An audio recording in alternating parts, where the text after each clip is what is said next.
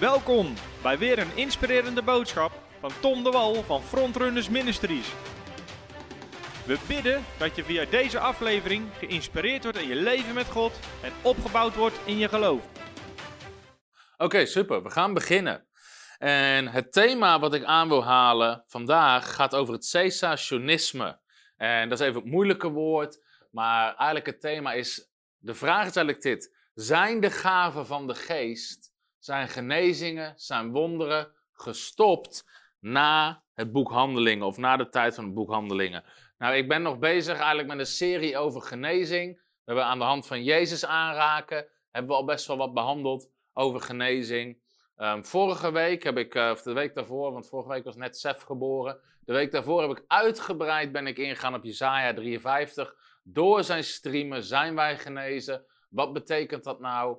Ehm, hoe zit dat? Is dat geestelijk? Is dat fysiek? Zijn we diep op ingegaan. En um, het heeft enorm veel mensen gezegend, daar ben ik blij mee. Um, maar wat me eigenlijk opvalt, is dat uh, heel veel mensen die sturen ons vragen in. En, en ook weer in de mail zat, er zat dan weer een vraag van iemand die zei van... joh, ik geloof echt in wonderen, ik geloof in genezing. Maar mijn dominee zegt, dus die was ermee naar de dominee gegaan, die zegt... Mijn dominee zegt dat de gaven zijn gestopt de gaaf van de geest, wonderen en tekenen zijn gestopt na het boek Handelingen, na de tijd van de apostel Paulus, zijn de wonderen en tekenen weggegaan uit de kerk. En dat is eigenlijk een argument wat ik steeds vaker weer tegenkom, wat ik hoor, wat ik ook wel eens zie als reacties onder onze video's. Dan zeggen mensen, joh, weet je, dit is dwaalleer, want de gaven van de geest zijn gestopt na de apostel Paulus. En uh, dat is niet meer voor vandaag, dat was allemaal voor vroeger. En ik weet dat de meeste mensen die dit kijken dat niet geloven. Want anders zou je niet naar frontrunners kijken. Want de meeste mensen weten wel waar we voor staan. Met genezing en wonderen en waar we in geloven. En de gaven en de werking van de Heilige Geest. Maar het valt mij steeds op dat dat argument dat, dat weer steeds vaker klinkt. Terwijl ik dacht dat we er redelijk vanaf waren in ons land. Maar blijkbaar zitten toch nog heel veel mensen daarmee. Uh, daarom vind ik het wel belangrijk om daar een uitzending aan te wijden. Uh, om daar eens op in te gaan van, joh, hoe zit dat nou? En, dus ik denk dat dit voor iedere christen goed is om te horen. Want ook als mensen tegen jou zeggen van joh, de gaven zijn opgehouden naar het boek Handelingen. En met de apostel Paulus zijn alle wonderen verdwenen. Weet je, is het belangrijk dat je weet wat je kan zeggen en waar het staat in de Bijbel. Dus ik geloof wel dat deze studie mensen enorm gaat zegenen. En nogmaals, dat die leer, misschien kan je de eerste of de tweede dia laten zien, heet het cessationisme. Het komt van het Engels woord cease, wat betekent verdwijnen. En um, ja, de volgende. Het cessationisme. Wonderen, genezing en de gaven van de geest waren alleen voor de apostelen en de apostolische tijd en zijn daarna opgehouden. Genezing, wonderen en de gaven van de geest maken geen deel uit van de huidige kerk of van het evangelie. Dat is eigenlijk wat het cessationisme zegt. En dan zeggen mensen bijvoorbeeld, uh, 1 Korinthe 13 zegt dat de gaven zouden verdwijnen, als het perfecte gekomen zou zijn, dan zeggen ze dat was de Bijbel. De Bijbel is perfect, dus de gaven zijn verdwenen. Andere mensen zeggen wonderen en tekenen waren alleen voor de apostelen en de apostel Paulus om hun woord te bevestigen en zijn daarna verdwenen. Uh, of ze zeggen sinds de komst van de Bijbel zijn wonderen en tekenen niet meer nodig. En nou, waar komt eigenlijk het cessationisme vandaan? Waar komt deze leer vandaan? En ik geloof, en ik zeg dat niet zo snel van iets, maar ik geloof echt dat dit een leer van demonen is. Mensen, dit is echt demonisch geïnspireerd. En ik durf dat te zeggen, omdat ik geloof dat de duivel is erop uit om de kracht van wonderen en tekenen en de gaven van de geest uit de kerk te halen. En dan, eh, weet je, dan worden mensen geïnspireerd om dit soort dingen te leren, zodat mensen geen wonderen, geen tekenen, dat die niet meer gebeuren. En Vaak is het zo, mensen zien geen wonderen in hun eigen omgeving. Mensen maken zelf geen wonderen mee. En dan gaan ze er een reden voor zoeken om dat te onderbouwen. En het was, ik zat uh, Willem Ouweneel hierover te lezen. En die zei terecht, hij zegt, cessationisme wordt altijd met terugwerkende kracht ingelezen. Dus mensen zoeken naar excuses, ze gaan zoeken, zoeken, zoeken. Hoe kan ik mijn eigen gebrek aan ervaring, gebrek aan kracht rechtvaardigen? En dan komen ze uit bij het cessationisme en dan zeggen ze, ja, dat is het. Want ik zie geen wonderen, dus ze zijn er niet meer. Uh, maar ik geloof echt dat dat onzin is. En wat ik wil doen in deze uitzending is dus 10 of 11 argumenten tegen het cessationisme. Uh, de argumenten wil ik weer leggen. Ik wil argumenten neerleggen waarom wonderen en teken nog wel voor vandaag zijn. En dit gaat echt een hele leerzame uh, studie worden. Dus je mag de volgende dia laten zien. En ik heb het even argument 0 genoemd, want deze heb ik als laatste toegevoegd en de rest had ik al genummerd, dus vandaar. Maar dit is toch wel iets wat je regelmatig hoort. Dat mensen zeggen, wonderen en tekenen, zeggen ze dan, zijn geen onderdeel van het evangelie. In de tijd van de apostel Paulus en de vroege apostelen deed God die wonderen erbij, maar ze maken geen wezenlijk onderdeel uit van het evangelie. Nou, hoe moet je hierop reageren als mensen dit zeggen? Ten eerste heb je gewoon de Bijbelse kant en dan kan ik alleen maar zeggen dat dit onzin is. En de reden daarvoor is dat ik durf het zelfs om te draaien. Het is onbijbels om het evangelie te verkondigen zonder wonderen en tekenen. Laat mij zien in de Bijbel waar Jezus de apostelen of waar Jezus de apostelen opdracht geeft om het evangelie te preken zonder wonderen en tekenen. Of waar het evangelie gepreekt werd zonder wonderen en tekenen. Overal waar Jezus het evangelie brengt, in iedere situatie, doet hij wonderen en tekenen. Of het nou bij de vrouw bij de put is, waar hij een woord van kennis krijgt over haar verleden. Of het nou de, de, de, de genezingswonderen zijn die hij doet. Of dat hij nou de bezeten man bevrijdt. Uh, of, of het nou Filippus is in handelingen, die, die, die predikt en de wonderen en de tekenen gebeuren. Als je wonderen uit de evangelieprediking zou scheuren in het Nieuwe Testament, hou je geen bladzijde over. Je moet ze er allemaal uitscheuren.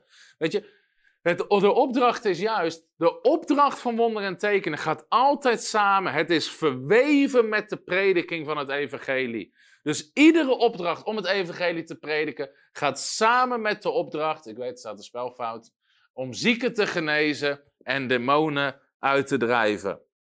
Laten we eens even een aantal teksten daarover lezen. En je mag de eerste dia laten zien over die teksten.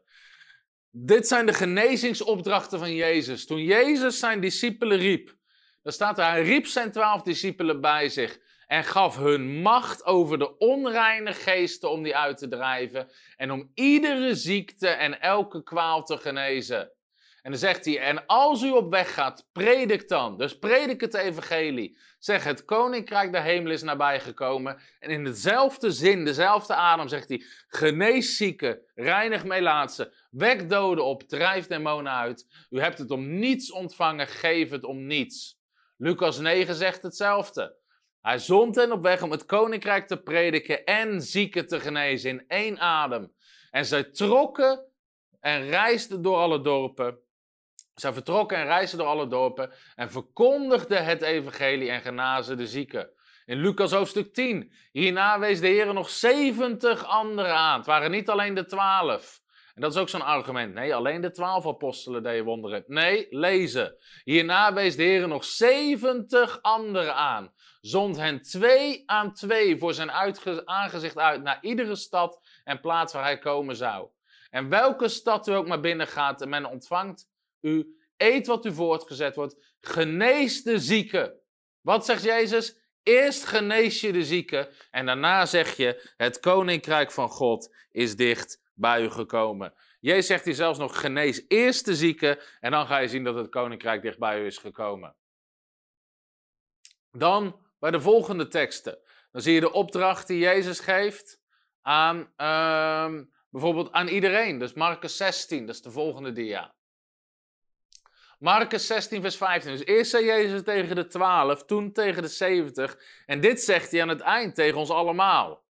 Hij zei tegen hen: Ga heen in heel de wereld. Ik snap, hij zei dit tegen zijn 12 apostelen, maar deze opdracht geldt nog steeds voor ons. We hebben nog steeds de opdracht om het evangelie te preken in heel de, in heel de wereld. Ga heen in heel de wereld. Predik het evangelie en hen die geloofd hebben, deze tekenen zullen hen volgen. Jezus zegt zelfs, de gelovigen zijn te herkennen aan wonderen en aan tekenen, aan bovennatuurlijke dingen. In mijn naam zullen ze demonen uitdrijven, ze zullen handen op zieken leggen en ze zullen gezond worden. Even tot zover, ze zullen gezond worden.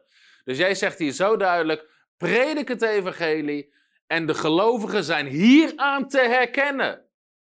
Hou hem nog eens in beeld, Marcus 16. Hij zegt niet alleen de apostelen, let op, vers 17. Hen die geloofd zullen hebben. Hij zegt niet de apostel Paulus of de apostel Petrus alleen. Hen die geloofd zullen hebben. Als jij gelooft, hoor jou, hoort jouw leven, horen wonderen en tekenen zichtbaar te zijn. Dat is wat Jezus zegt. En hij zegt niet, maar pas op, het stopt daarna. Of het is maar even voor, voor een kleine tijd. Hij zegt, de gelovigen zijn hieraan te herkennen. Dan Matthäus 28, ga heen. Onderwijs al de volken, discipel de volken.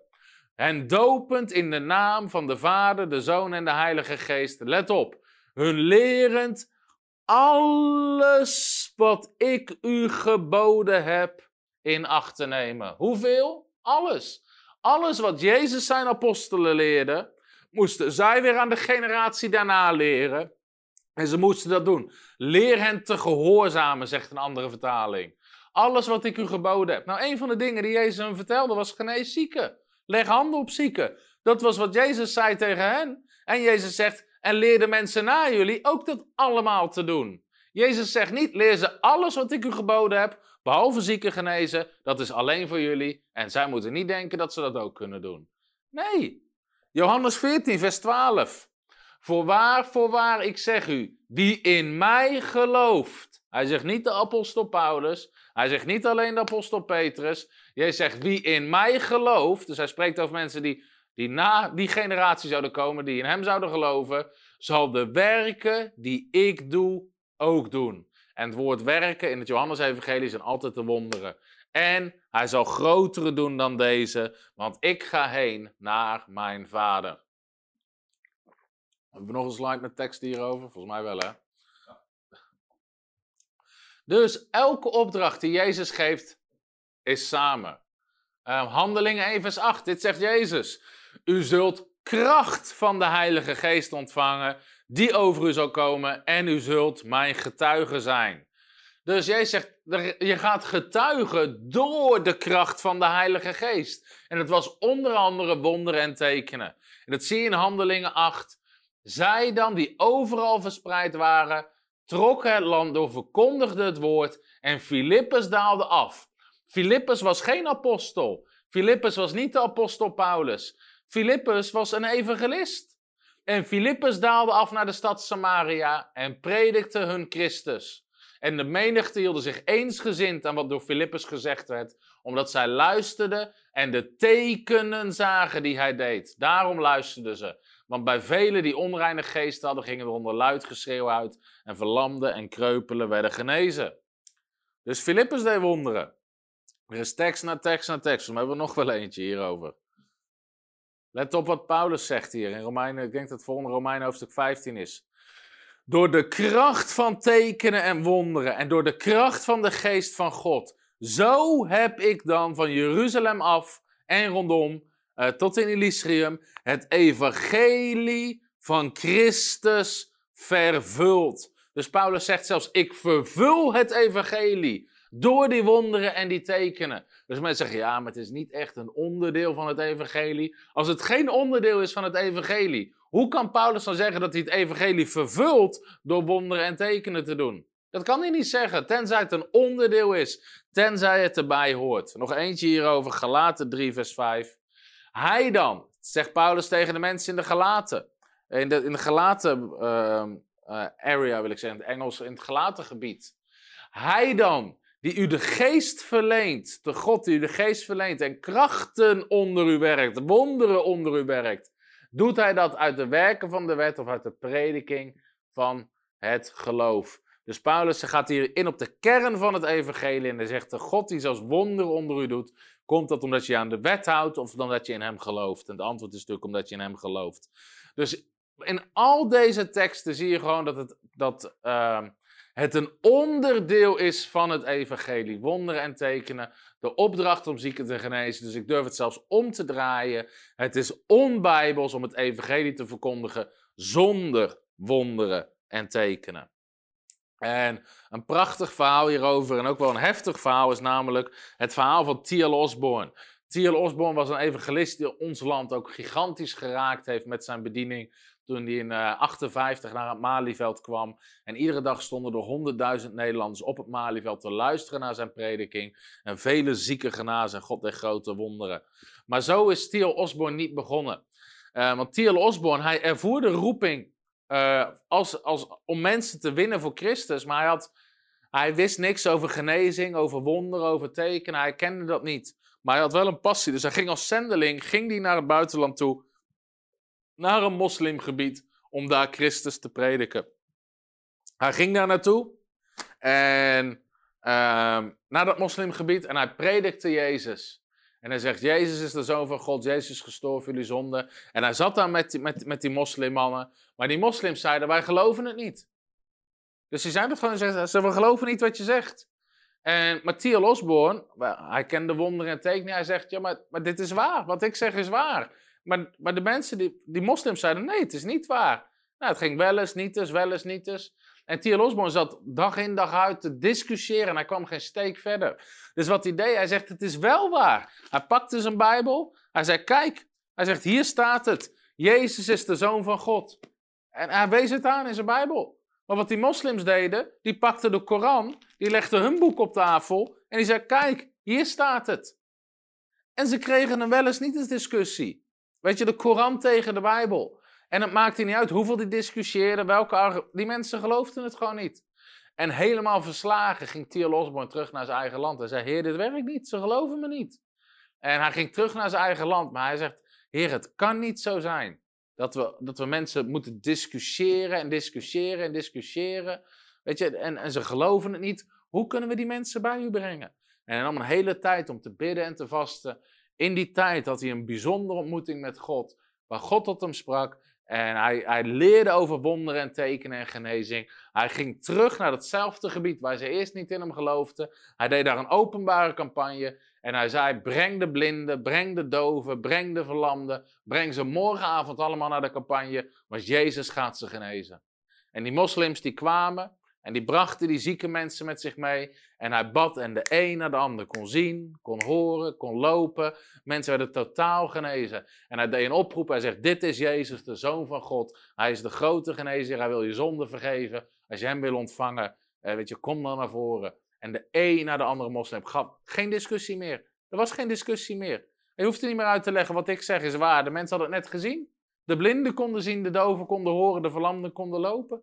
Dus het was helemaal geen discussie meer. En zijn hele leven lang is hij gigantisch, heeft hij veel mensen bereikt met het evangelie. Door de kracht van wonderen en tekenen. Zo vervulde hij het evangelie. En zo kwamen de mensen tot Christus. Dus zodra ik mensen hoor zeggen, wonderen en tekenen zijn geen onderdeel van het evangelie. Denk al, joh, je hebt geen idee waar je het over hebt. We hebben wonderen en tekenen zo hard nodig om het evangelie te vervullen. Als getuigenis tot het evangelie. Je zal kracht ontvangen als de Heilige Geest over je komt. En die kracht hebben we zo ontzettend hard nodig. Dus dat was argument 0. Het volgende argument.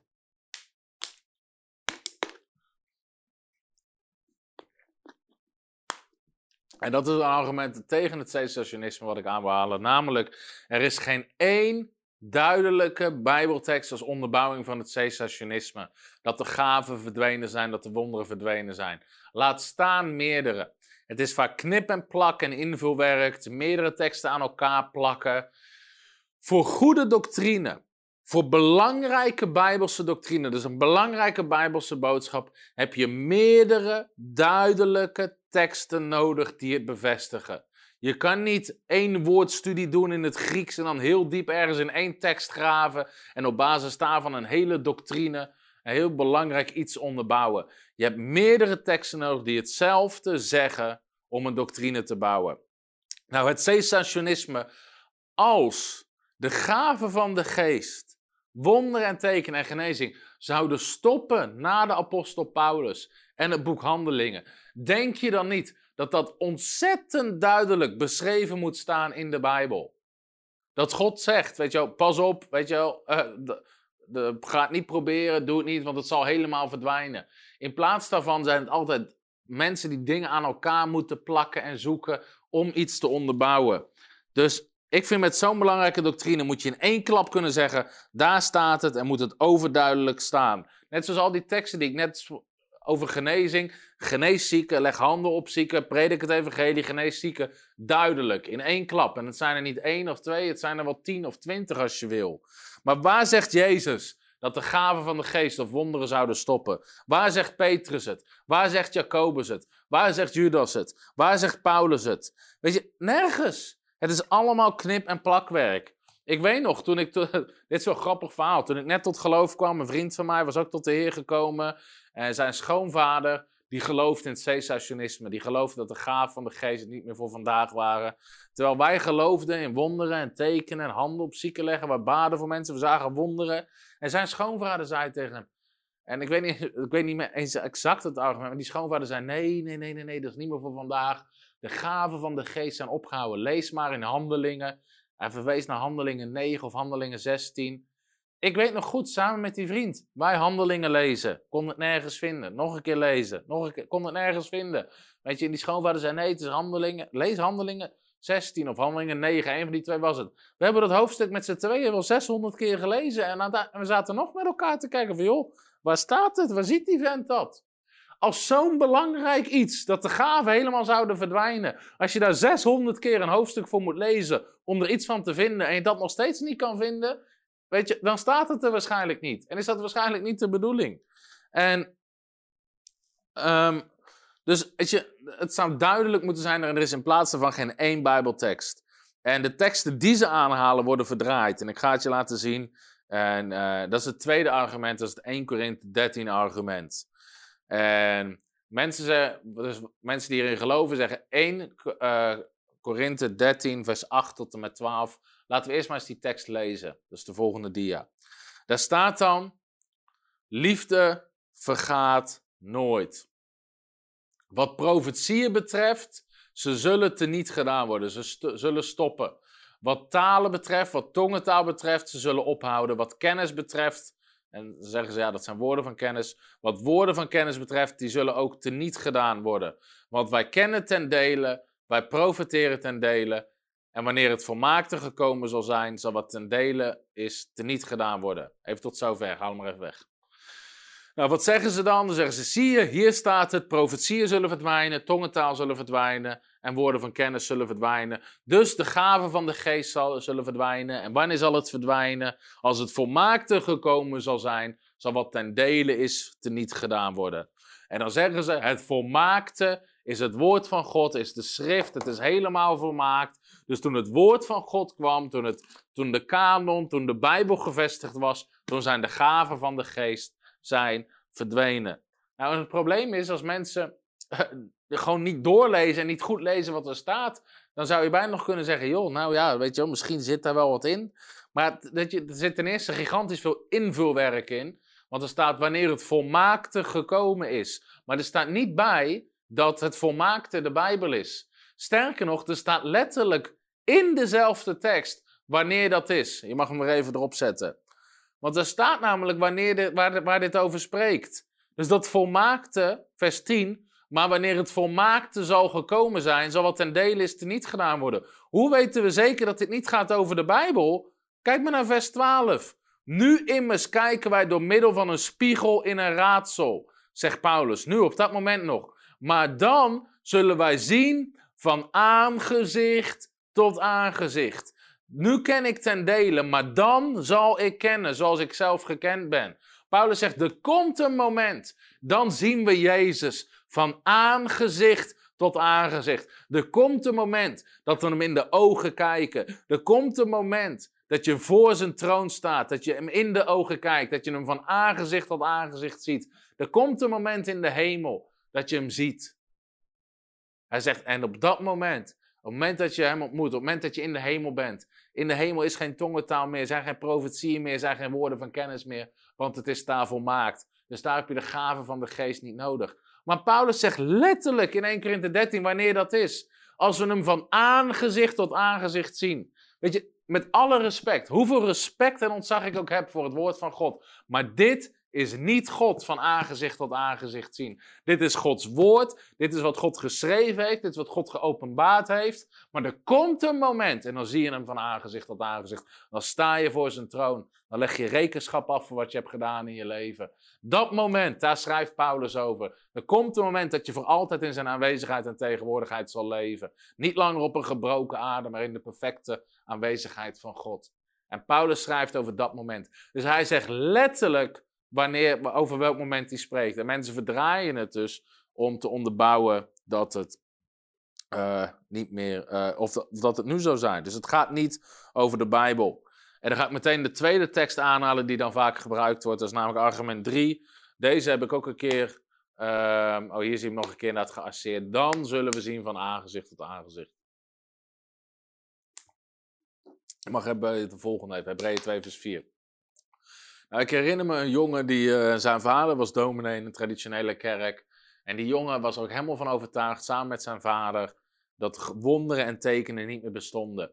En altijd als hij mij hoorde spreken over wonderen, tekenen, genezing en gaven van de geest, zei hij altijd, Tom, het is gestopt, het is er niet meer, het is er niet meer. En dan zei ik altijd, joh, laat me zien in de Bijbel. En hij kwam altijd aan met deze tekst uit Hebreeën 2, vers 4.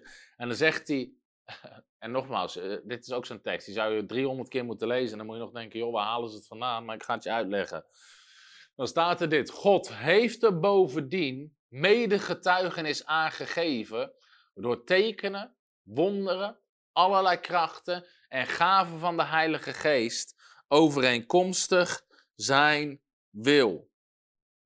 Nou, en wat zeiden ze dan? Die jongen zei dan, kijk, hier staat, God heeft eraan gegeven, aan het evangelie, heeft God getuigenis gegeven door tekenen, wonderen en allerlei krachten en gaven van de Heilige Geest. Maar er staat, heeft gegeven. Dus de schrijver van de Hebreeënbrief, die kijkt terug naar het verleden en die zegt, er is een moment geweest, dan heeft God heeft daar allemaal getuigenis aangegeven, maar dat is nu niet meer. Dus zeggen, joh, dat staat in de verleden tijd en nu is dat opgehouden om te bestaan. Nou, lieve mensen, kort gezegd, dit slaat helemaal nergens op. Dit is echt gewoon. Ik, heb hier bijna geen woorden voor. Zo ontzettend dom vind ik dit. Laat ik het, laat ik het volgende voorbeeld gebruiken. Stel, ik ga naar Afrika toe. We doen daar een evangelisatiecampagne. Er gebeuren gigantische wonderen en tekenen, mensen genezen. En ik schrijf een verslag. Dat is eigenlijk wat de Hebreeën schrijver doet. Die schrijft een verslag van wat er gebeurt. En ik zet in mijn nieuwsbrief: God heeft gigantische wonderen en tekenen gedaan in Afrika. Nou, stel je voor, Lambert, die zit hier in de studio, die zit achter de knoppen. Die leest dat verslag en die, zegt, en die loopt naar de rest op kantoor toe en hij zegt: Nou jongens, het is klaar. God doet geen wonderen en tekenen meer in Afrika. Het is afgelopen. En als ze dan vragen aan hem: Oh, hoezo? Nou, kijk, hier staat het. God heeft het gedaan, dus nu doet hij het niet meer. Weet je, als je op zo'n manier denkt, dat is toch zo raar? Hij schrijft gewoon wat God heeft gedaan. Daarmee zegt hij niet dat God het niet meer doet, dat God het niet meer wil doen. Al die dingen worden allemaal ingelezen om iets te onderbouwen. Weet je, als je zegt, van, joh, ik heb vorige week, weet je, ik heb enorm veel gewerkt. Daarmee zegt er iemand niet dat hij dat nooit meer gaat doen of dat hij nu niet meer werkt. Het zijn allemaal rare, ingelezen ideeën. Bovendien, als je het zou onderzoeken, gewoon in de grondtekst, in het Grieks, en de mensen die dat willen, kunnen dat doen via studiebijbel, weet ik veel wat voor, uh, wat voor studiemiddelen je gebruikt. Maar dan zie je dat het niet eens in de verleden tijd staat, maar het staat in een continue tegenwoordige tijd. Waar de schrijver eigenlijk zegt, God heeft er getuigenis aan gegeven. Eigenlijk zegt hij, God geeft er getuigenis aan. Dus het staat niet eens in de verleden tijd. Daarnaast, waarom dit argument nog meer nergens op slaat, is dat de Hebreeënbrief is ontzettend vroeg geschreven. Dus mensen schatten in rond 63, 64 uh, na Christus. Dus de tijd van de Hebreeënbrief is gewoon nog de tijd van het boek Handelingen. Dus het is nog niet eens zo dat die apostolische tijd achter hem ligt. Hij schrijft te midden van die tijd. Dus als je zegt, als je dit gebruikt, dit kan je niet gebruiken om te zeggen dat God het niet meer doet, want dit is te midden van handelingen. En tot en met het laatste hoofdstuk van handelingen gebeuren er wonderen en tekenen. Dus dat argument houdt ook helemaal geen stand. En daarnaast is er nog een heel belangrijk argument. Als je zegt dat de Hebreeënbrief hier onderbouwt dat er geen wonderen en tekenen meer gebeuren, mag je uitleggen hoe dit zit. In Hebreeën hoofdstuk 6, vers 4. dit is gewoon. Ik, ik ben een beetje verbaasd hoe mensen dit soort onzin kunnen verzinnen. Als je Hebreeën 2, vers 4 gebruikt om te onderbouwen dat God geen wonderen en tekenen meer doet, waarom waarschuwt de Hebreeën schrijver dan vier hoofdstukken later voor mensen die wonderen en tekenen ervaren in hun leven en daarna afvallen van het geloof? Als die wonderen en tekenen niet meer plaatsvinden, hoeft hij er toch ook niet voor te waarschuwen? Er staat namelijk, want het is onmogelijk om hen die eens verlicht zijn geweest, die de hemelse gaven geproefd hebben, deelgenoot zijn van de Heilige Geest, die het goede woord geproefd hebben en de krachten van de komende wereld. Nou, dat verwijst naar de krachten, de gaven van de Heilige Geest. Mensen die daarna afvallig worden, die kan je niet opnieuw tot bekering brengen. Nou, de Hebreeën schrijver, als je hier meer over wil weten, kan je onze uitzending zien over zondigen tegen de Heilige Geest. Maar de schrijver van de Hebreeënbrief waarschuwt hier voor mensen die de kracht en de gaven van de Heilige Geest ervaren in hun leven, maar daarna blijkbaar het geloof verlaten. In de uitzending van de zondigen tegen de Heilige Geest leg ik uit wat daar aan de hand was. Dat er, uh, maar goed, dat is een heel ander onderwijs. Maar als hij in hoofdstuk 2 zegt dat God geen wonderen meer doet, en in hoofdstuk 6 zegt dat ze op moeten passen, dat ze niet na de wonderen en teken nog hun geloof verlaten, is die schizofreen geworden in die vier hoofdstukken? Ik denk het niet. Ik geloof dat mensen bewust, dus weet je, ze gebruiken een tekst om iets te onderbouwen. En als je gewoon het hele ding zou lezen, dan zie je dus gewoon dat het onzin is. Sorry, sommige mensen, als je me misschien wat hard vindt of wat dan ook, maar ik ben soms zo verbaasd van argumenten die mensen aanhalen om te onderbouwen dat God geen wonderen en tekenen meer doet. En ik kan er soms echt niet bij dat ik denk van, jongen, jongen, waar trekken ze het vandaan? Maar daarom is het juist goed dat we er aandacht aan geven. Want ik kan me voorstellen als je je Bijbel minder goed kent en je hebt die teksten niet paraat, dat ze sommige mensen nog meegetrokken krijgen erin ook. Oké, deze is interessant. Deze is heel interessant. Volgende argument. Dan zeggen ze, er zijn geen profeten of apostelen meer. Paulus was de laatste apostel. Dus wat die mensen zeggen, ik ga even een tekst voorlezen die we niet um, op een plaatje hebben. In 2 Korinthe 12 uit mijn hoofd. Dan zegt Paulus namelijk dit. Dan zegt hij, de tekenen van een apostel zijn onder u verricht. En dan spreekt Paulus over zijn bediening. En hij zegt de tekenen van een apostel. Dan zegt Paulus, ik ben een apostel. Want de tekenen van een apostel zijn onder u verricht. In mijn volharding, maar ook in tekenen, wonderen en krachten. Nou, deze mensen zeggen, Paulus was de laatste apostel. En God bevestigde het woord van Paulus met wonderen en tekenen. Maar na Paulus, uh, Paulus was de laatste apostel, dus daarna waren er geen apostelen meer. En God bevestigde zijn woord nog met wonderen en tekenen, de tekenen van apostel. En daarna is het opgehouden. Nou, wat kunnen we hier nou eens over zeggen? Gelukkig een hele hoop. Ten eerste, Paulus was niet de laatste apostel. En ten tweede zijn wonderen en tekenen daar niet over opgehouden. Dus ik ga je twee dingen laten zien. Ik ga je laten zien dat God Laten we eerst eens naar het eerst gaan kijken. Waar halen mensen vandaan dat Paulus de laatste apostel was? Komt uit, de mis, uit een misverstand van deze twee teksten. De volgende dia. Dan zie je dat mensen gebruiken deze twee teksten om te onderbouwen dat Paulus de laatste apostel zou zijn van het Nieuwe Testament. Daarna is hij nooit meer een apostel geweest. Dan zeggen ze in 1 Korinthe 4 vers 9... Want ik denk dat God ons, schrijft Paulus, de laatste apostelen heeft tentoongesteld als mensen die ter dood veroordeeld zijn. Wij zijn immers een schouwspel geworden voor de wereld en voor engelen en voor mensen. En in 1 Korinthe 15, vers 7 zegt Paulus dit. Daarna is hij verschenen aan Jacobus, daarna aan alle apostelen. En als laatste van allemaal is hij ook verschenen aan mij als ontijdig geborene. Nou, wat kunnen we hier eens over zeggen? De volgende dia, dan zie je dat ten eerste de tekst uit 1 Korinthe 4, vers 9 is gewoon een hele simpele vertaalfout in de HSV. Want Paulus zegt niet ons laatste apostelen. Hij bedoelt dat de apostelen de laagste plaats hebben. En wat hij daarmee bedoelt is dat ze werden gigantisch vervolgd, uitgelachen, bespuugd, al die dingen noemt hij op. Dus de MBV en de MBG vertalen het zo, de bovenste is de HSV. Maar dan staat er eigenlijk dit. Maar volgens mij heeft God ons, apostelen, de laagste plaats toegewezen. Alsof we ter dood veroordeeld zijn. En de MBG zegt hetzelfde dat God heeft de apostelen de laatste plaats aangewezen. Dus Paulus zegt, joh, dat apostelschap is niet zoiets van, oh kijk, mij is een grote, belangrijke jongen zijn. Hij zei, nee, ik dien voor het evangelie, ik ben bereid om vervolgd te worden, bespuugd te worden, beslagen te worden. Hij zegt, joh, apostel gaat niet over een hoge plaats, het gaat over een lage plaats.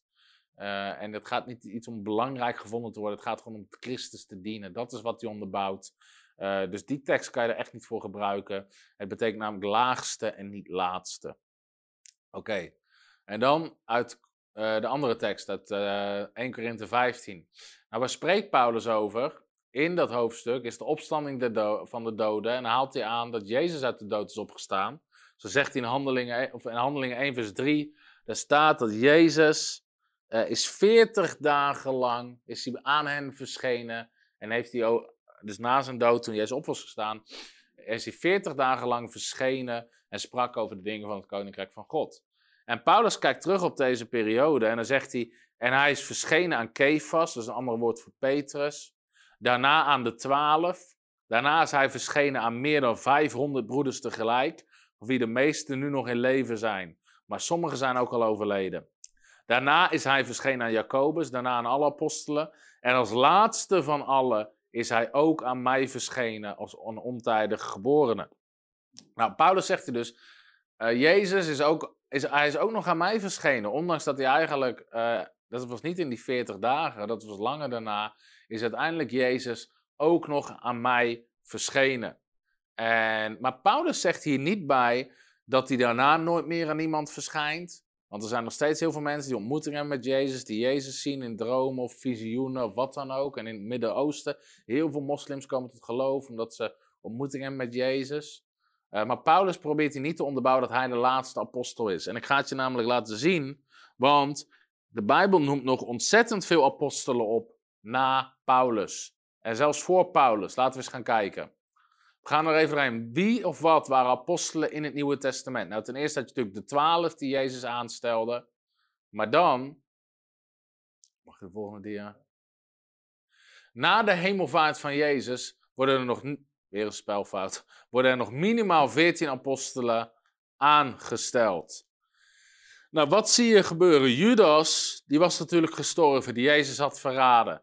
Maar dan wordt voor Judas wordt al iemand anders in de plaats aangewezen.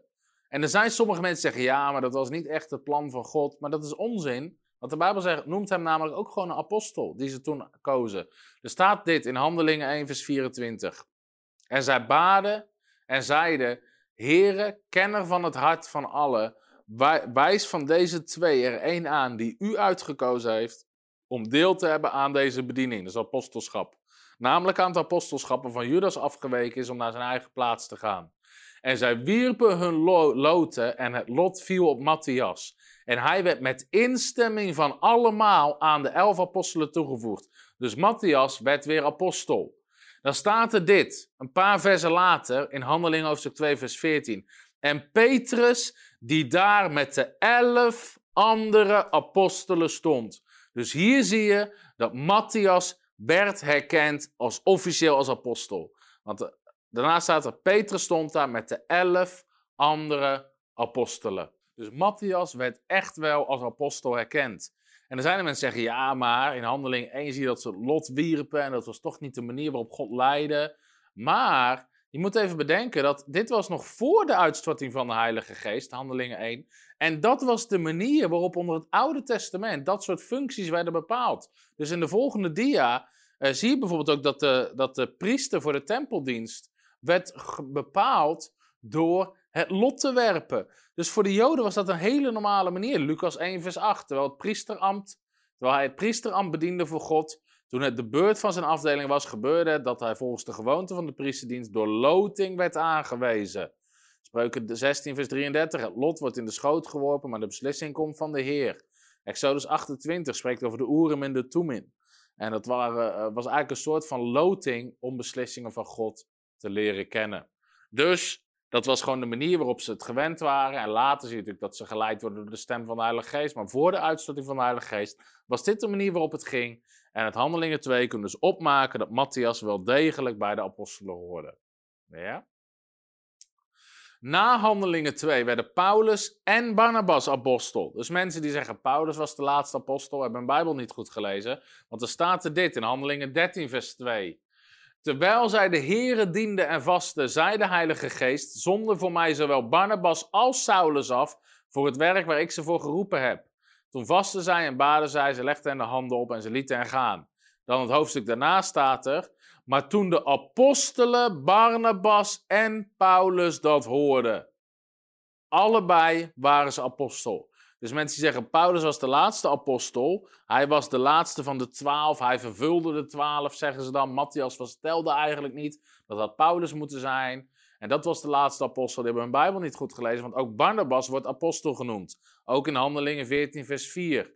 Dus ook Barnabas was apostel. Dus Paulus was niet de laatste apostel, er waren er meer.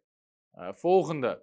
Jacobus en anderen waren ook apostel. En je moet even bedenken dat Jacobus, staat onderin, de apostel Jacobus werd vermoord door Herodes in Handelingen hoofdstuk 12. Dat was de Jacobus uh, die met Jezus meereisde. Blijkbaar was Jacobus, de broer van Jezus, die werd later uh, toegevoegd, geen onderdeel van de eerste twaalf, nu ook apostel. Want er staat Paulus dit in 1 Korinthe 9 vers 5 en dit is nadat Jacobus al overleden is. De, de apostel Jacobus, die bij de drie hoorde, Petrus, Jacobus en Johannes. Maar de broer van Jezus was ook apostel. En die was later tot geloof gekomen na de opstanding van Jezus. Paulus zegt, hebben wij niet het recht om een zuster als vrouw mee te nemen? Ook zoals de andere apostelen, de broers van de heren en Kefas. Kefas is Petrus. Dus Paulus zegt hier de andere apostelen, de broers van de heren. Dat zijn Jacobus en ook Judas bijvoorbeeld, die de brief Judas heeft geschreven. Noemt Paulus daar in het rijtje met de apostelen. Galaten 1 vers 18. Daarna, drie jaar later, ging ik naar Jeruzalem om Petrus te bezoeken. En ik bleef 15 dagen bij hem. En ik heb niemand anders van de apostelen gezien, behalve Jacobus. Alleen Jacobus, de broer van de Heer. Dus ook Jacobus, die niet bij de oorspronkelijke twaalf hoorde, de broer van Jezus, was apostel. Ook Judas, die de brief Judas schreef, hoort bij die broers van de Heer en werd blijkbaar door Paulus erkend als apostel. Uh, volgende. Na Handelingen 2 werden Andronicus, dus als je nog een naam zoekt voor je kind. Wij hebben Andronicus niet gekozen, dus hij is nog vrij voor, je, voor wie wil. En Junia, dat is trouwens wel een grappige naam. Romeinen 16, vers 7. Vooral de MBV vertaalt hem krachtig. Groet Andronicus en Junia, mijn volksgenoten die met mij in de gevangenis hebben gezeten, die als apostelen veel aanzien genieten en die eerder dan ik één met Christus zijn geworden. Dus hier noemt Paulus nog twee apostelen die functioneerden. Volgende dia. Titus, samen met nog iemand, Epaphroditus, Silvanus en Timotheus waren apostelen. 2 Korinthe 8 vers 23. Wat Titus betreft, zegt Paulus, hij is mijn metgezel en medearbeider bij u. Wat onze broeders betreft, en er is nog iemand erbij, zij zijn gezanten, maar in het Grieks staat daar, zij zijn apostelen, daar staat wat apostolos, van de gemeente. Zij zijn de apostelen van de gemeente. Dus Titus, samen met nog iemand, samen met minimaal één andere broeder, misschien nog meerdere, was apostel over die gemeente. Filippenzen 2 vers 25. Ik heb het echter nodig geacht Epaphroditus naar u toe te sturen. Mijn broeder, medearbeider en medestrijder en uw daar heeft het Nederlands gezant van gemaakt. Maar de grondtekst is gewoon uw apostel. Uw apostolos en dienaar in wat ik nodig had. Dus Paulus zegt, Epaphroditus was ook een apostel die met Paulus samenwerkte. 1 Thessalonicense 1 vers 1. Daar schrijft Paulus, Paulus, Silvanus en Timotheus, die schrijven aan de gemeente van de Thessalonicense.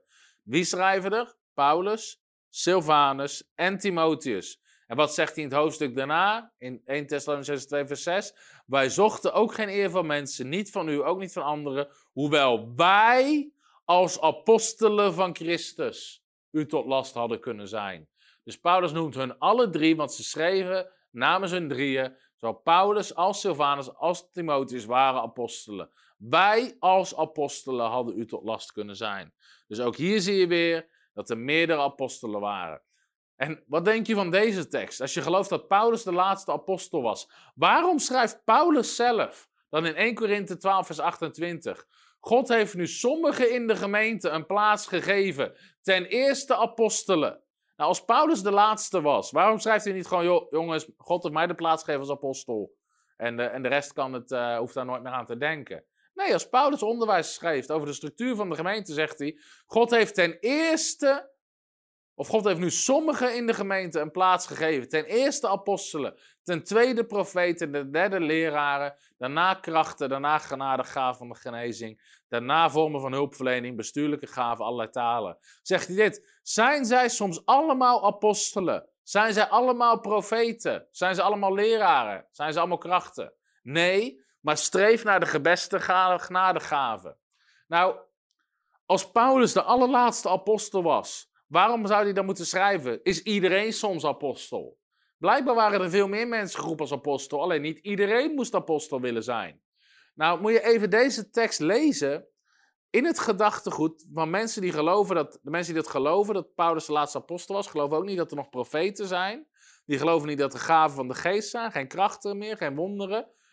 In dat licht moet je deze tekst eens lezen. Het slaat dan helemaal nergens op. Dan zou Paulus namelijk zeggen: God heeft nu sommigen in de gemeente een plaats gegeven. Ten eerste apostelen, maar die bestaan niet meer. Ten tweede profeten, die bestaan ook niet meer. Ten derde leraren. Nou, waarom zouden die dan nog wel bestaan? Dus ik kan niet zeggen vandaag ik ben een leraar. Of eh, misschien vinden ze dat die wel bestaan. Vervolgens krachten, maar die bestaan ook niet meer. Genadegaven van de genezing bestaan niet meer. Paulus' rijtje, 60% valt gewoon af. Bestuurlijke gaven, allerlei talen. Oh, bestaan ook niet meer.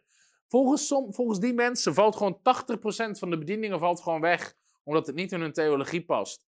Weet je, waarom ze, als het allemaal weg zou vallen, waarom onderwijst Paulus dan de Korinthe-gemeente aan hoe ze dat moeten organiseren? En bovendien zegt Efeze 4, vers 11, en dat is het onderste gedeelte van deze tekst. Hij heeft sommigen gegeven als apostelen. Nou, als Paulus de laatste was, had hij dit weer niet hoeven uit te leggen aan de Efeze gemeente. Dat hij gewoon kunnen zeggen, joh, wij twaalf zijn apostelen en de rest kan het schudden.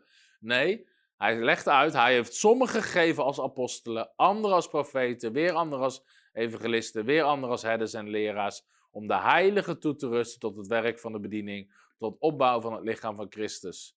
Tot wanneer zijn die nodig? Totdat wij allemaal komen tot de eenheid van het geloof, de kennis van de Zoon van God en tot de volwassen, en het Grieks zegt tot de volmaakte man.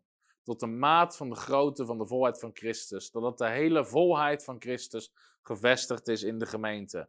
Nou, ik kan je zeggen, daar zitten we nog niet. En tot die tijd hebben we keihard al die bedieningen nodig om de gemeente te bouwen. Dus dit zijn allemaal teksten die aantonen ehm, dat er nog steeds, dat er minimaal na Paulus, ik weet niet of ik het rijtje uiteindelijk, heb ik een rijtje van wie er allemaal nog genoemd worden of niet? Denk het niet, hè? Nee, dat is hem. Uh... Dus minimaal twaalf andere apostelen worden na de hemelvaart en, uh, nog genoemd.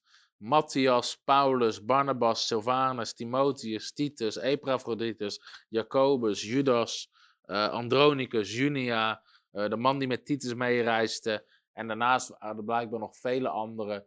Dus mensen die zeggen dat Paulus de laatste apostel was, ik weet niet waar je het vandaan hebt. Maar zeker niet uit de Bijbel. Uh, ik wil het eigenlijk deze keer. Uh, ik zit te denken, of gaan we nog even door? We gaan wel, ik ga het zo kort doen. Van de volgende week wil ik het gaan hebben over bidden ontvangen, mijn nieuwe boek. Dus argument 5.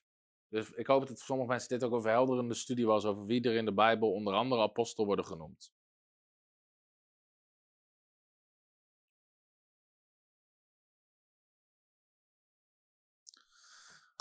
Argument 5. Sinds de komst van de kanon, dus als de Bijbel, zijn de gaven van de geest verdwenen, zeggen sommige mensen dan. Nou, dan zeg ik dit. Waarom zou de prediking van de apostelen van Jezus, die ooggetuig geweest, waren van de opstanding en de kruising, wel bevestiging van wonderen en tekenen nodig hebben, maar de prediking van het geschreven woord vandaag de dag niet?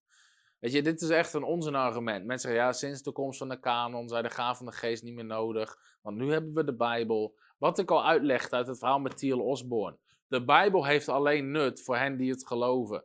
Maar mensen die het niet geloven, heeft het geen enkel nut. En dus, weet je, ga met een gemiddelde atheïst. Kan we zeggen, ja, maar het staat in de Bijbel. Die heeft geen respect voor jouw Bijbel. De gemiddelde moslim heeft geen respect voor jouw Bijbel. De gemiddelde hindoe heeft geen respect voor jouw Bijbel. Dus je kan wel een wel eens niet eens discussie met ze gaan volgen. Maar wat ze zal overtuigen zijn grote wonderen en tekenen. Blinden die kunnen zien, doven die kunnen horen, verlamden die kunnen lopen, mensen van kanker die genezen. Dat zijn de wonderen en tekenen die we nodig hebben, want dat overtuigt mensen.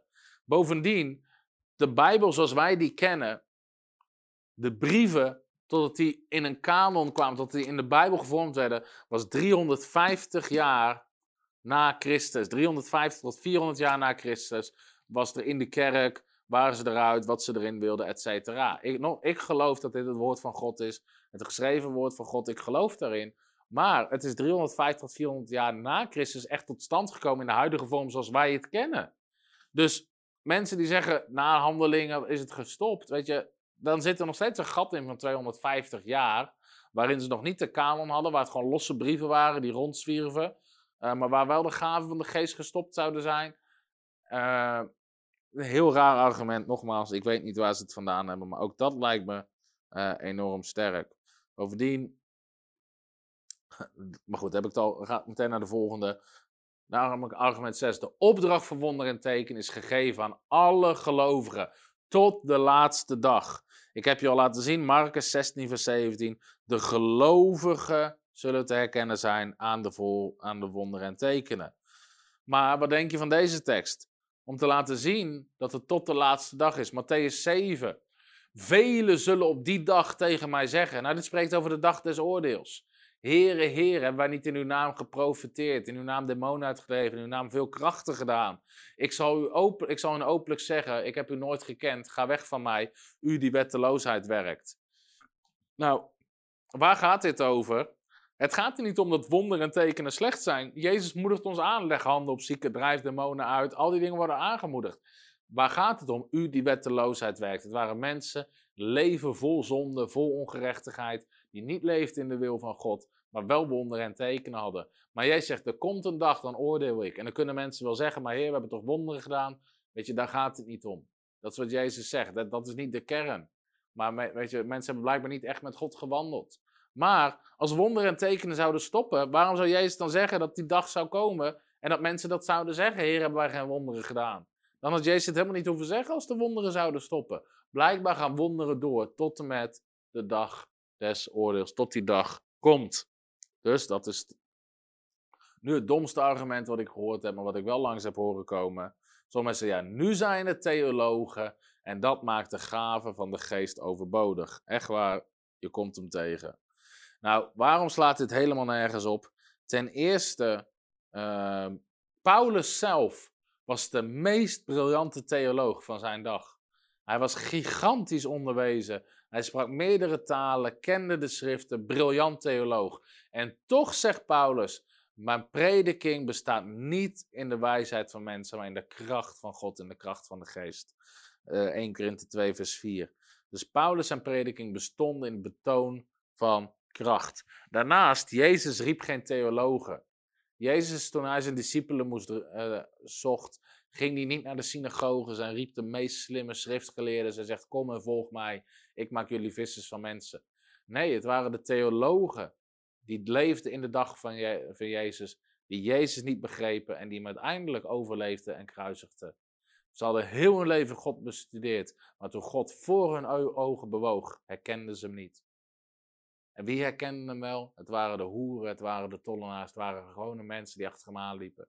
En die begonnen te roepen, Hosanna, de zoon van David. Maar de schriftgeleerden en de fariseeën, de theologen van die dag, met hun koppen vol met kennis, ze herkenden de zoon van God niet. Ze herkenden de Messias niet met al hun kennis. Jezus riep geen theologen. Ik zeg niet dat theologie studeren slecht is. Ik heb zelf ook theologie gestudeerd. Maar Jezus riep vissers. Hij riep gewone, normale mensen. Dus het argument, nu zijn het theologen, dus de gaven van de geest zijn niet meer nodig, uh, is helaas een argument wat echt onzin is. Argument 5. De gaven van de geest zijn voor iedereen. Ik ga maar even één tekst lezen. 1 Korinthe 12 vers 31. Ik weet niet of ik hem op de, op de dia heb. Maar in 1 Korinthe 12 zegt Paulus bijvoorbeeld dat iedereen zich moet uitstrekken naar de gave van de geest. Hij zegt bijvoorbeeld in vers 26. Telkens wanneer u samenkomt, heeft een ieder wel iets. Hij heeft een onderwijzing, of een tongentaal, of een openbaring, of een uitleg. Laat alles gebeuren. En dan zegt Paulus, u kunt vers 31, u kunt alle de een naar de ander profiteren, opdat u allemaal leert en bemoedigd wordt. Paulus zegt, jaag de liefde na en streef naar de gave van de geest. Nou, als die gaven zouden stoppen, waarom zouden ze dan zo aanmoedigen? Als alleen de apostel Paulus wandelde in wonderen en tekenen, waarom moedigt Paulus dan de hele gemeente aan om te wandelen in wonderen en tekenen? De gaven van de geest zijn voor iedereen, waren voor iedereen en niet alleen voor de apostel Paulus. Dus dat is het, uh, dat is argument nummer 8. Argument nummer 9. Als je zegt dat de gaven en wonderen en tekenen opgehouden zijn, wat doe je dan met de hele kerkgeschiedenis die vol staat met wonderen en tekenen? Laten we eens een paar bekijken. Dit is bijvoorbeeld ehm, even na de tijd van handelingen. Justinus de Martelaar leefde van 100 tot 165 na Christus. In zijn boeken schrijft hij over profetische gaven die werkzaam zijn. Ook schrijft hij over genezingen en bevrijdingen. 100 tot 165 jaar na Christus leeft hij. Na de tijd van handelingen. Mag even één overslaan en, en diegene daarna weer pakken. Irenaeus van Lyon leefde van circa 140 tot en met 102 na Christus. Of 202 na Christus. Na de tijd van handelingen, na de apostolische tijd.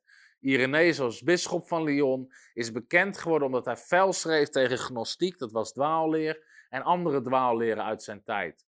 Uit zijn werken blijkt dat de Heilige Geest sterk werkte in die tijd. In zijn werk tegen dwaalleer laat hij zien dat bepaalde gnostische beweerden dat Jezus slechts een verhaaltje was en geen echt lichaam had. Irenaeus gaat daartegen in door te laten zien dat ook de discipelen van Jezus wonderen en tekenen verrichten, duivels uitdrijven, visioenen hebben, profetieën en zieken genezen. Ook doden worden opgewekt en er wordt gesproken in tongentaal. Dat zegt Irenaeus, 140 tot 202 na Christus. Origenes, apologeet, ook van ongeveer 140. Ik weet niet of, die, het jaartal goed heb aangepast. Even kijken wat in mijn eigen. Uh...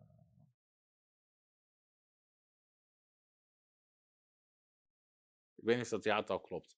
Misschien moet ik die overgaan van. Maar goed, in ieder geval, hij schrijft dit. Origenes was een invloedrijke schrijver. Hij was de eerste die echt systematische theologie neerzette. In zijn werk Against Celsus spreekt hij over wonderen die gebeuren in zijn dagen door de naam van Jezus. Dus hij sprak daarover echt ver na de tijd van handelingen. Zijn getuigenissen laat zien dat hij persoonlijk betrokken was veel van, bij veel van deze wonderen. Hij vertelt wel dat het minder wordt, maar hij geeft het gebrek aan heiligheid en reinheid als reden daarvoor. Niet dat God het niet meer doet. Dus was blijkbaar minder commitment en meer afval van het geloof. Ja. Anthony, 251, 356. Hij was een van de eerste die als monnik ging leven, omdat er steeds meer overheidsinvloed kwam in de kerk. Ging hij zich terugtrekken uit dat georganiseerde systeem en ging leven als monnik. Er is een boek geschreven over zijn leven door bisschop uh, Athanasius. Het beschrijft veel wonderen. Mensen zochten hem op in de woestijn voor raad en gebed en wijsheid. Zijn gebeden brachten genezing voor zieke en bevrijde mensen. Er zijn verhalen van hele groepen mensen die voor zijn God staan en hij genas hen allen. Dus dat is het verhaal van Anthony ver na de tijd van handelingen. Augustinus, zeer gerespecteerd door veel traditionele theologen, wordt gezien als een van de grootste kerkvaders. Veel protestantse en katholieke theologie is gebaseerd op zijn werk. In het begin van zijn leven lijkt hij onwetend over de geest en de gaven. Hij schrijft dat tongentaal niet meer voor zijn dag is. Later verandert hij hier echter. In zijn werk De Stad van God schrijft hij een heel hoofdstuk over wonderen. Hij schrijft Zelfs vandaag worden er wonderen gewerkt in de naam van Christus. Hij beschrijft genezingen van blindheid, kanker, bevrijdingen en zelfs doden die opgewekt worden. Dat is Augustinus, 350 tot 430 jaar na Christus. Hildegard van Bingen. Ik heb gewoon een aantal gepakt uit de kerkgeschiedenis. Werd de meest prominente vrouw in de kerk van haar dag genoemd. Ze stond bekend om grotere wonderen en tekenen. Er was een zeldzaamheid dat mensen niet genazen nadat zij voor hen gebeden had. Ook sprak ze in tongentaal en had vele duidelijke profetieën. George Fox uh, gaf leiding aan de beweging, beweging de Kwekers. De eerste beweging die weer consequent zieken geneest, demonen uitdrijft en wonderen werkt. Menigtes genazen tegelijkertijd. Je moet de verslagen eens lezen uit het leven van George Fox. Dus dit zijn gewoon een aantal voorbeelden uit de kerkgeschiedenis van dus of je nou de tijd van handelingen pakt, 100 jaar na Christus, 200 jaar, 300 jaar, 400 jaar, 500 jaar, 1000 na Christus, 1600 na Christus. Wonderen en tekenen in de naam van Jezus. Dus als je zegt dat wonderen, je moet de hele kerkgeschiedenis wat negeren um, om je doctrine te onderbouwen. En het laatste argument is, wat doe je dan met de huidige wonderen en tekenen? Als je zegt dat het niet meer voor vandaag is. Of je moet zeggen, het is allemaal nep. Als ik hier, ik weet niet hoeveel mensen er nu zitten te kijken. Um, weet je, als je wonder of tekenen mee hebt gemaakt, profetieën, uh, tongentaal bent genezen, doe eens even een duimpje of reageer eens, ik heb een wonder meegemaakt. Moet je eens kijken wat er gaat gebeuren in de reacties. En dus dan moet je, um, Kan je weer? Of je moet zeggen dat is allemaal nep, of je moet zeggen het is allemaal van de duivel. Dus ik zie allemaal mensen reageren nu met, uh, met duimpjes, met hartjes. Allemaal mensen zeggen ik heb wonderen meegemaakt, ik heb genezingen meegemaakt. Dus of mensen zeggen joh, al deze mensen liegen, of de duivel heeft ze genezen, heeft ze gezegend, heeft ze profetieën gegeven, of wat dan ook. Dus een van de twee. Ik geloof dat het Jezus is, de Zoon van God. Ik geloof als we bidden in de naam van Jezus. Sommigen zeggen, ja, maar misschien, als, misschien doet de duivel het wel. In mijn Bijbel staat dat als ik bid in de naam van Jezus, niet dat de duivel komt, staat dat de duivel wegvlucht. Dat Jezus komt. Jezus doet wonderen als je hem aanroept. Niet de duivel. Ik weet niet waar je dat vandaan hebt, mensen die dat geloven. Waarom zijn wonderen en tekenen wel afgenomen? Waarom wel? Wat is er echt aan de hand? Deze drie dingen: controle, religie en ongeloof. Wat gebeurde er na de tijd van handelingen? Wat is daar gebeurd? Nou, christendom was enorm uh, ongeorganiseerd, om het zo maar te zeggen. Het waren allemaal losse groepen. En je ziet dat al in de brieven die Paulus schrijft. Uh, er was ten eerste kwam er enorm veel dwaalleer de kerk in. Mensen die ze terug wilden trekken naar het Jodendom. Uh, andere dwaalleraren later ook. En ten tweede werd, de christenen later enorm vervolgd. Dus het christendom had te maken met heel veel dwaalleer. Die de kerk probeerde te beïnvloeden. En heel veel vervolging. Nou, om hier sterk tegen te staan, is de kerk meer gaan organiseren. Als je één geheel bent, als je één organisatie bent, dan sta je natuurlijk sterker tegen groepen die je willen vervolgen. En je kan makkelijker zeggen: dit is wat we geloven, dit is wat we niet geloven. Dus je kan makkelijker dwaalleer buiten de deur houden. Ik mag even de volgende dia doen. Dus de kerk begon zich meer te organiseren. En dat gewoon deze simpele reden. Um, en Um, eentje verder. Uh, of één terug, denk ik. Ja. Na boekhandelingen, waarom komt er meer controle? Je ziet dat er meer controle komt in de kerk. Dus uh, ga ik zo meteen wel iets meer over uitleggen. Maar het was dus bescherming tegen dwaalleer en bescherming tegen vervolging. En wat er dan gebeurt, is dat ze dus, ze gaan mensen aanstellen die over een bepaald gebied heersen, bisschoppen, et cetera. En dat heeft eigenlijk hiermee te maken. In 325 na Christus heb je eigenlijk de eerste vergadering van christelijke uh, bisschoppen, die dus over een gebied zogenaamd zijn aangesteld en die dat willen besturen om meer invloed te hebben tegen dwaalleer en, uh, en tegen vervolging. En uh, ja, in die vergadering worden een aantal dingen vastgesteld, maar er gebeuren een aantal dingen in die periode. Uh, namelijk de kerk komt meer in een instituut, werd meer georganiseerd. De bisschop kreeg macht in een bepaald gebied.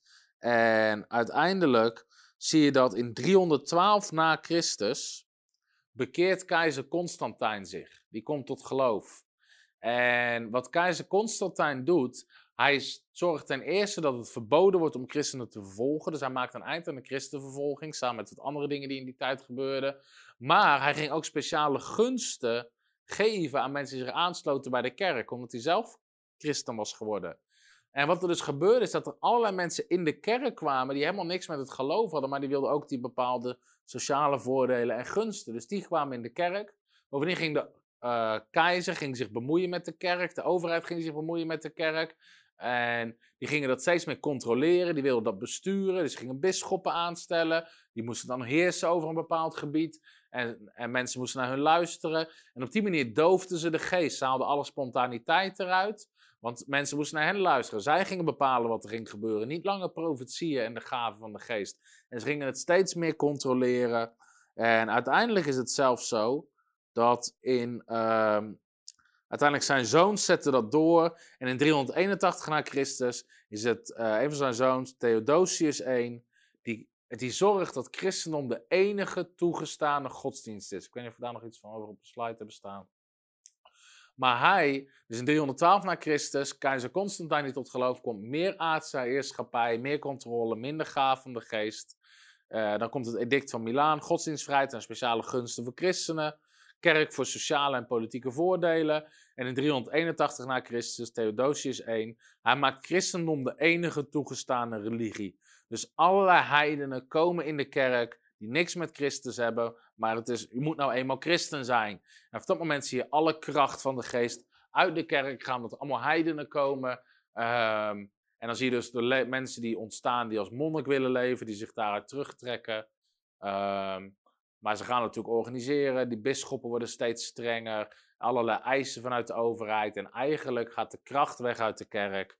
En uh, het is één aards controlesysteem geweest. En dan komt uiteindelijk de middeleeuwen vanaf 500 tot 1500 na Christus. En dan ontstaat dus de Rooms-Katholieke Kerk die dat aardse systeem voortzet. Die gaat een paus aanstellen om te regeren, bisschoppen af laten verkopen. Er komt een heel financieel systeem om je zonde vrij te kopen. Uh, het gaat totaal om aardse macht in plaats van hemelse kracht. Heel veel nadruk op het lijden van Christus in plaats van de opstanding. Is heel interessant, want boek Handelingen zegt heel vaak dat ze predikten de opstanding. Wij prediken heel vaak de kruisiging. Maar in die tijd was, er werden heel veel mensen gekruisigd. Wat uniek was aan Jezus, tuurlijk, hij droeg onze zonde, maar het unieke was de opstanding. Niet zozeer de kruisiging. Wij vinden, christenen vinden dat bijzonder, omdat we weten dat Jezus al onze zonde droeg. Maar in die tijd werden heel veel mensen gekruisigd. Dus de apostelen predikten de opstanding, de kracht. Ziekte wordt vanaf 600 na Christus gezien als iets van God om de ziel te heiligen. Uiteindelijk wordt de Bijbel verboden en dan zie je uiteindelijk punt 6, ik ga even een vogelvlucht door kerkgeschiedenis, heiligen of heksen. Waar in de kerk van handelingen mensen die wonderen en tekenen verrichten, functioneren in de gaven van de geest, uh, die profeteerden, nog werden gezien als heiligen, als gelovigen, worden ze nu gezien als heksen die bovennatuurlijke dingen doen en worden gewoon zwaar, zwaar vervolgd. En het is dus een enorm systeem. En dit is een bekende verhaal. Je mag deze slide eraf halen. Hebben we nog meer slides of niet? Nog twee. Dit is een bekende verhaal dat op een gegeven moment Thomas van Aquinas, die komt dan in de kerk uh, bij de paus en die laat hem alle rijkdom zien. En dan zegt de paus zegt tegen hem, dat is rond 1300, dan zegt de paus, zie je, de kerk kan niet langer zeggen, zilver en goud hebben we niet. En Thomas van Aquinas die reageert daar dan op en die zegt, dat klopt, maar de kerk kan ook niet langer zeggen, sta op en wandel. En hij refereert natuurlijk naar het verhaal van Handelingen, hoofdstuk 3, vanaf vers 6. Dus de kerk was één groot aardsysteem geworden van controle, macht, manipulatie, besturen, uh, allemaal aardse dingen. En de kracht van de geest was weg. Had het iets met God te maken? Nee, helemaal niet. God wil zijn geest uitstorten op alle vlees. God wil bewegen. God wil genezen. God wil mensen herstellen. Maar gewoon in al die jaren is het helemaal weg geweest. De Bijbel werd verboden, allerlei rare dingen. En dat begint pas weer terug te komen bij de Reformatie, de openbaring van genade en geloof. Later natuurlijk even hele grove stappen, de doop in de geest bij de Azusa Street opwekking. En pas sinds een jaar of 120 komt dat weer terug in de kerk. En, en dat dat echt weer een beetje normaal wordt in de kerk. Uh, maar dat had niks met God te maken, heeft te maken met mensen. Dus je mag even de volgende dia. Wat is er echt aan de hand? Het cessationisme is vaak een excuus voor een gebrek aan kracht. Dus mensen leggen de schuld bij God neer in plaats van bij hunzelf. Moet trouwens op 40 vers 3 zijn. Waar God zegt, wilt u mij schuldig verklaren tot u zelf rechtvaardig bent? Dus mensen zeggen, ja, God doet geen wonderen en tekenen meer. Is een te makkelijk excuus om gewoon te zeggen, we hebben een cultuur gebouwd in de kerk. De kerk is iets geworden wat God niet wilde. De kerk is niet bedoeld om, om mensen te controleren en te heersen. De kerk is bedoeld voor de geest van God om te bewegen. Gelovigen toe te rusten en de wereld te veranderen. En bovendien, toen de discipelen vroegen aan Jezus, waarom konden wij hem niet uitdrijven? In andere woorden, waarom gebeurde er geen wonder? Zei Jezus, vanwege uw ongeloof. Jezus had niet een hele ingewikkelde discussie. Dus we moeten dicht bij onszelf houden. Dus ik heb hiermee heb ik even afgesloten. Dat is de laatste. Thiel Osborne zei dit. Ik heb geen behoefte aan een theologie met excuses. Ik heb een behoefte aan theologie met antwoorden. Zelfs als ik het antwoord ben. En ik denk dat dat heel krachtig is. Wij zijn het antwoord. Waarom gebeuren er vandaag de dag geen wonderen en tekenen? Nou, ze gebeuren zeker wel.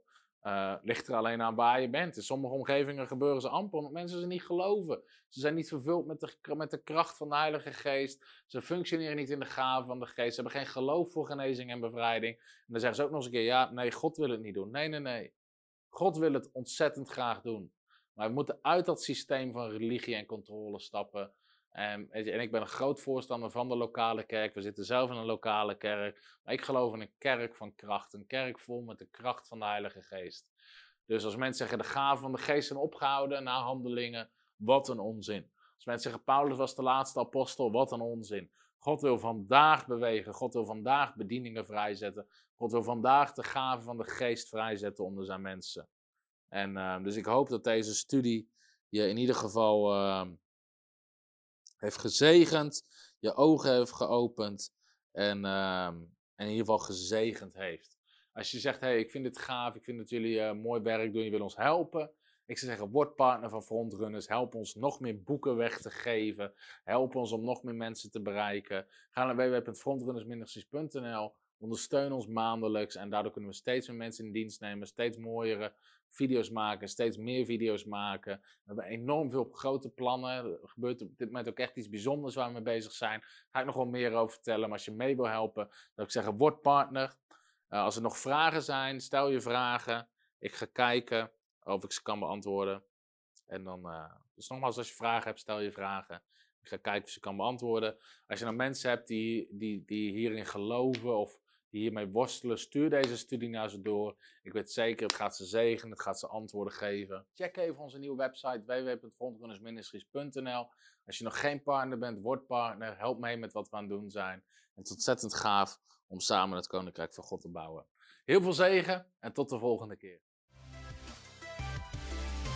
Hallo, Tom de Wol hier en bedankt dat je weer geluisterd hebt naar onze podcast. Ik bid dat het je geloof gebouwd heeft en je bemoedigd bent. Als je niet alleen een luisteraar van onze boodschap wil zijn, maar ook een verspreider daarvan, wil ik je uitnodigen om partner te worden van Frontrunners. Door jouw maandelijkse donatie help je ons om dit evangelie van Jezus Christus en het woord van God over heel de aarde te brengen. Om partner te worden, ga naar www.frontrunnersministries.nl slash partners en word partner. Hartelijk bedankt en tot snel. Heb je ook zo genoten van deze inspirerende boodschap van Tom de Wal? Abonneer je dan op deze podcast. Volg ons op Facebook en op Instagram en kijk op onze website frontrunnersministries.nl.